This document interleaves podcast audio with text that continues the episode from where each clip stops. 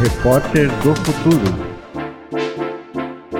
Olá, está no ar o Repórter do Futuro, um programa que é fruto da parceria entre a Alboré Projetos Especiais e a Câmara Municipal de São Paulo.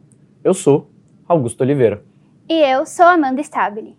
Aqui você assiste reportagens sobre os principais temas da cidade de São Paulo por meio das lentes de jovens repórteres. E também acompanha entrevistas com essas e esses estudantes. Neste bloco, recebemos a Maria Ferreira e a Sônia Xavier, que participaram da segunda edição do módulo Cinema e Jornalismo Luzes sobre São Paulo. Sejam muito bem-vindas. Obrigada. Meninas, vocês produziram a reportagem Além da Catraca. Contem pra gente sobre o que ela fala e o que motivou vocês a escolherem essa pauta. É, a reportagem ela fala sobre as dificuldades que pessoas com deficiência visual têm para se locomover em São Paulo e a ideia surgiu, na verdade, de uma observação do nosso cotidiano, porque a gente costuma andar bastante por São Paulo, em especial de transporte público. E aí nós observamos que a mobilidade urbana de São Paulo não foi pensado para pessoas não só com deficiência visual, mas com deficiência no geral, até porque, como uma das nossas entrevistadas diz, a mobilidade urbana ela não está sendo pensada por essas pessoas. Então a ideia surgiu de uma, de uma observação, que surgiu um questionamento e daí a reportagem. Quer comentar? Então, é justamente sobre isso, tipo, observando que não tem pouquíssima mobilidade, metrô, enfim. Tucuruvi são escadas para subir assim do, do terminal. É, tem elevador por dentro, mas mesmo assim não é, não é tão fácil acessar, enfim mas por observação mesmo. Um dos entrevistados ele falou muito sobre o quanto quando ele recebeu o bilhete único dele ele se reconheceu é, enquanto uma pessoa com deficiência, né? E que antes disso ele meio que não se reconhecia, mas aí o bilhete único que tem a ver com transporte, mobilidade, foi uma ferramenta dele para dar essa identidade, né?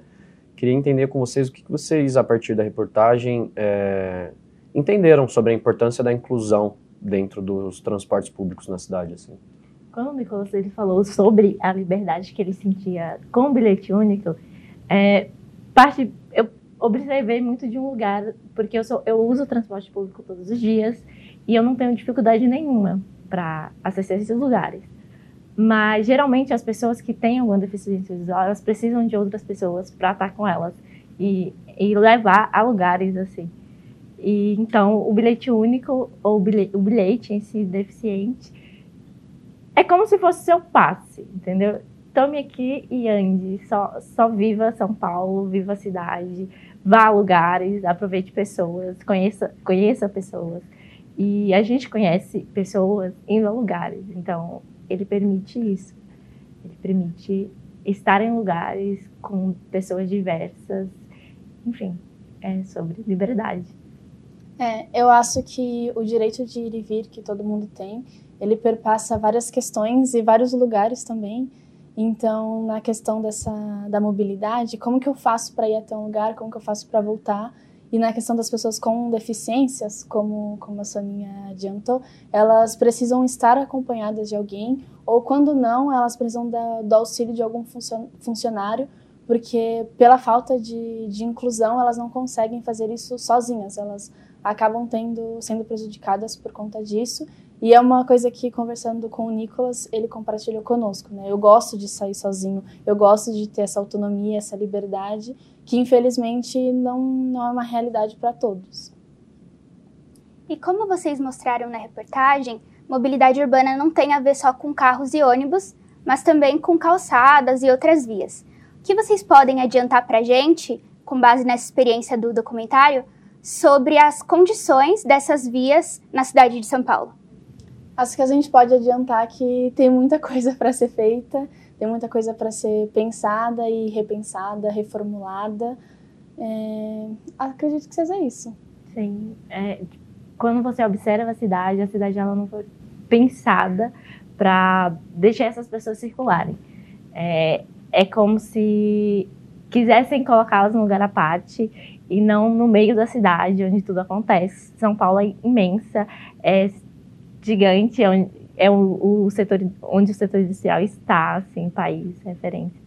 Mas, e as pessoas não estão ali, essas pessoas elas não conseguem chegar até lá, entendeu?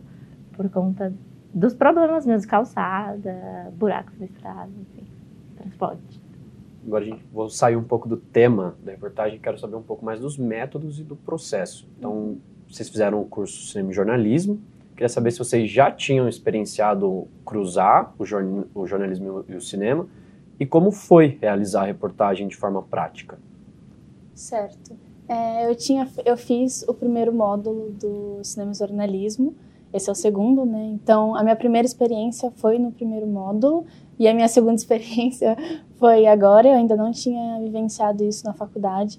Foi uma experiência muito interessante, principalmente porque na faculdade normalmente nós temos temas limitados ou métodos limitados. A gente tem que seguir determinada risca. E aqui não, nós podemos escolher o nosso tema e os nossos métodos. Acho que essa foi a parte mais interessante da, dessa experiência. Eu também nunca tinha vivido a experiência de cinema e jornalismo juntos. Foi o meu primeiro módulo de cinema e jornalismo, enfim. E foi muito diferente, porque, como a Maria disse, eu também nunca tinha experienciado essa vivência na faculdade. E foi muito incrível, porque eu estava na rua, eu estava com pessoas e eu, você tinha que observar tudo, enfim, o que pede mesmo a produção. Foi bem é, enriquecedor para a gente. Assim. Bom, então antes da gente ir para o intervalo, eu vou deixar uma última perguntinha que a gente tem um tempinho sobrando, que é o que, que vocês diriam para o público que está aí assistindo sobre a reportagem que eles vão ver na volta do intervalo? Eu diria que é uma reportagem muito interessante para a gente repensar São Paulo além do que a gente conhece, além da nossa vivência. Então, eu tenho determinada vivência, mas a pessoa ao meu lado tem outra como que ela está enxergando São Paulo e como eu posso colaborar de certa forma com isso e até ser mais empático, porque uma das, uma das observações que nós fizemos para essa, essa reportagem foi que ônibus atrasa toda hora, tem várias coisinhas, né? E às vezes quando uma pessoa cadeirante ela vai descer do ônibus, isso leva mais tempo por, por conta do piso etc. E assim, eu já vi pessoas ficarem irritadas por conta disso, porque, pô, tô querendo chegar no trabalho e o ônibus tá ali parado para que essa pessoa desça, mas todo mundo ali tá atrasado para alguma coisa, tá querendo ir para algum lugar.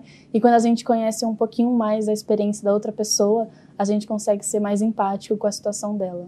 Agora sim, a gente vai para um rápido intervalo e na volta a gente vai assistir Além da Catraca, reportagem produzida por Maria dos Santos, Sônia Xavier e Maria Luiz Araújo. A gente volta já.